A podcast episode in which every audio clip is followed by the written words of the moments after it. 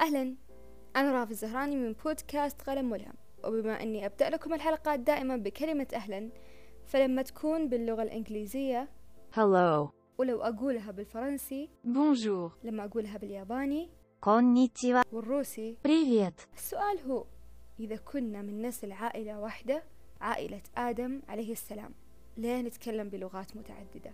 طبعا في جوابين لهذا السؤال والأول والغير منطقي أبدا بالنسبة لي هو أن الله لما علم آدم الأسماء كلها كان المقصود بها اللغات كلها وبعدها كل واحد من أبناء آدم تكلم باللغة اللي تناسبه.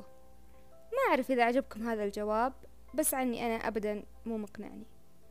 الجواب الثاني والأكثر منطقية يقول أن الله عز وجل علم آدم الأسماء كلها باللغة السامية.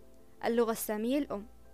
وزي ما آخر دراسة نشرت عن اللغات في عام 2013 أن اللغة يتم تعلمها وإحنا أجنة نفهمها ونفهم النبرات ومعانيها ولما نوصل لمرحلة ما بين سنتين إلى ثلاث سنوات نبدأ نتعلم اللغة نطقا ونتقنها.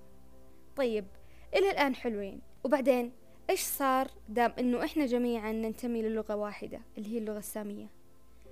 اللي صار يا طويلين العمر إنه بسبب كسل الإنسان في نطق الجمل تحولت إلى اختصارات أو استبدلت بكلمات جديدة خصوصا بعد ما هاجر وتنقل الإنسان لمناطق مختلفة مكتشفا الأرض. صارت اللهجات مقاربة للبيئة اللي يعيشونها. ولنأخذ على سبيل المثال مناطق السعودية.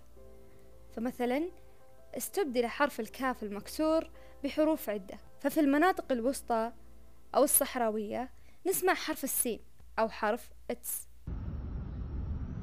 وبالشرقية حرف ch من صوت الأمواج. أما الجنوب فيستبدل حرف الكاف بالشين من صوت الأشجار. وعلى فكرة باللغة العربية الفصيحة لما نتكلم عن اللغة يعني لهجة. أما لما نقول لسان فيعني لغة. مرت عقود وأزمنة واللهجة تغيرت كلماتها عن لهجة أخرى. إلى أن أصبحت لغة مختلفة. بس يبقى بين هذه اللغات كلمات مشتركة. يقال أيضا أنه سبب اختلاف الكلمات هو بالهجرة لما يلاقي الإنسان شيء جديد ما قد شافه من قبل يعطيه اسم جديد من رأسه. وكل لهجة أعطت اسم فاختلفت اللغات.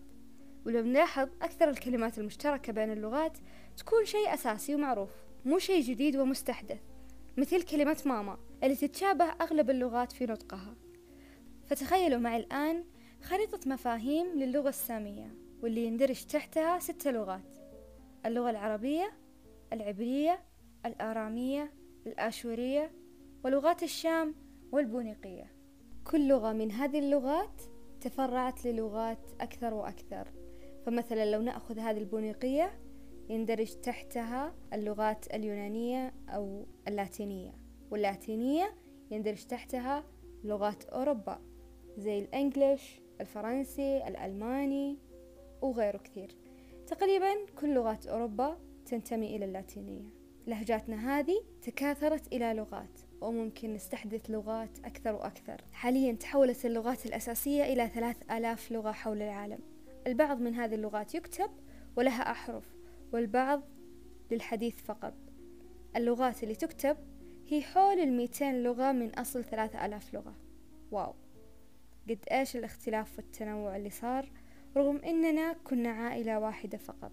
تخيلوا معي قد إيش خلقت عادات وتقاليد مع هذه اللغات.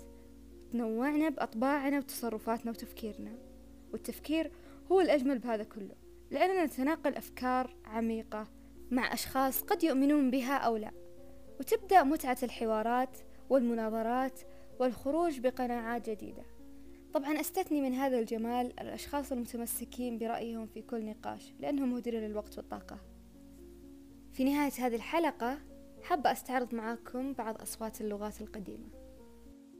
Jag reip hat haticha.